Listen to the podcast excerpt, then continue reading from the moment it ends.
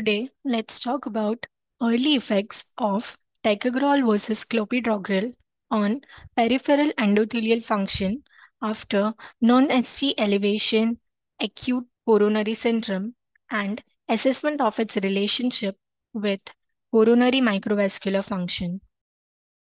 Peripheral endothelial dysfunction is an independent predictor of adverse long-term prognosis after acute coronary syndrome. Data are lacking on the effects of oral P2Y12 inhibitors on peripheral endothelial function in non-ST elevation acute coronary syndrome.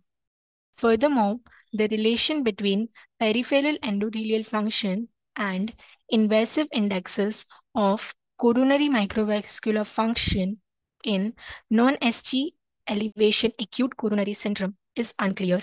Between March 2018 and July 2020, hospitalized patients with non-ST elevation acute coronary syndrome were randomized to ticagrelor or clopidogrel.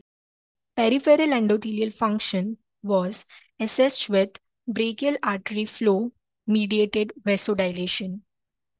Invasive indexes of coronary microvascular function were obtained using an intracoronary pressure temperature sensor tipped wire.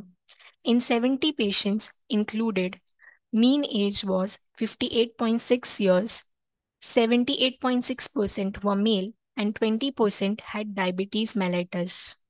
Compared with clopidogrel, ticagrelor significantly improved FMD after a median treatment time of 41.2 hours.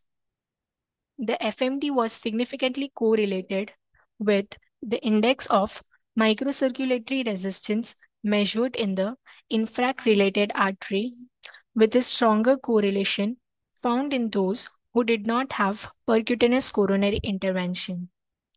Using receiver operating characteristics curve analysis, an FMD of 8.2% identified an IMR of greater than 34 as the threshold with 77.6% sensitivity and 52.4% specificity.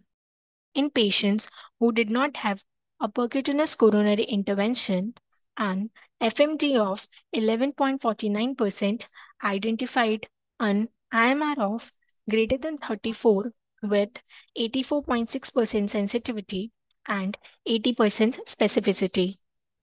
To conclude, ticagrelor significantly improved peripheral endothelial function compared with clopidogrel in patients with non-ST elevation acute coronary syndrome.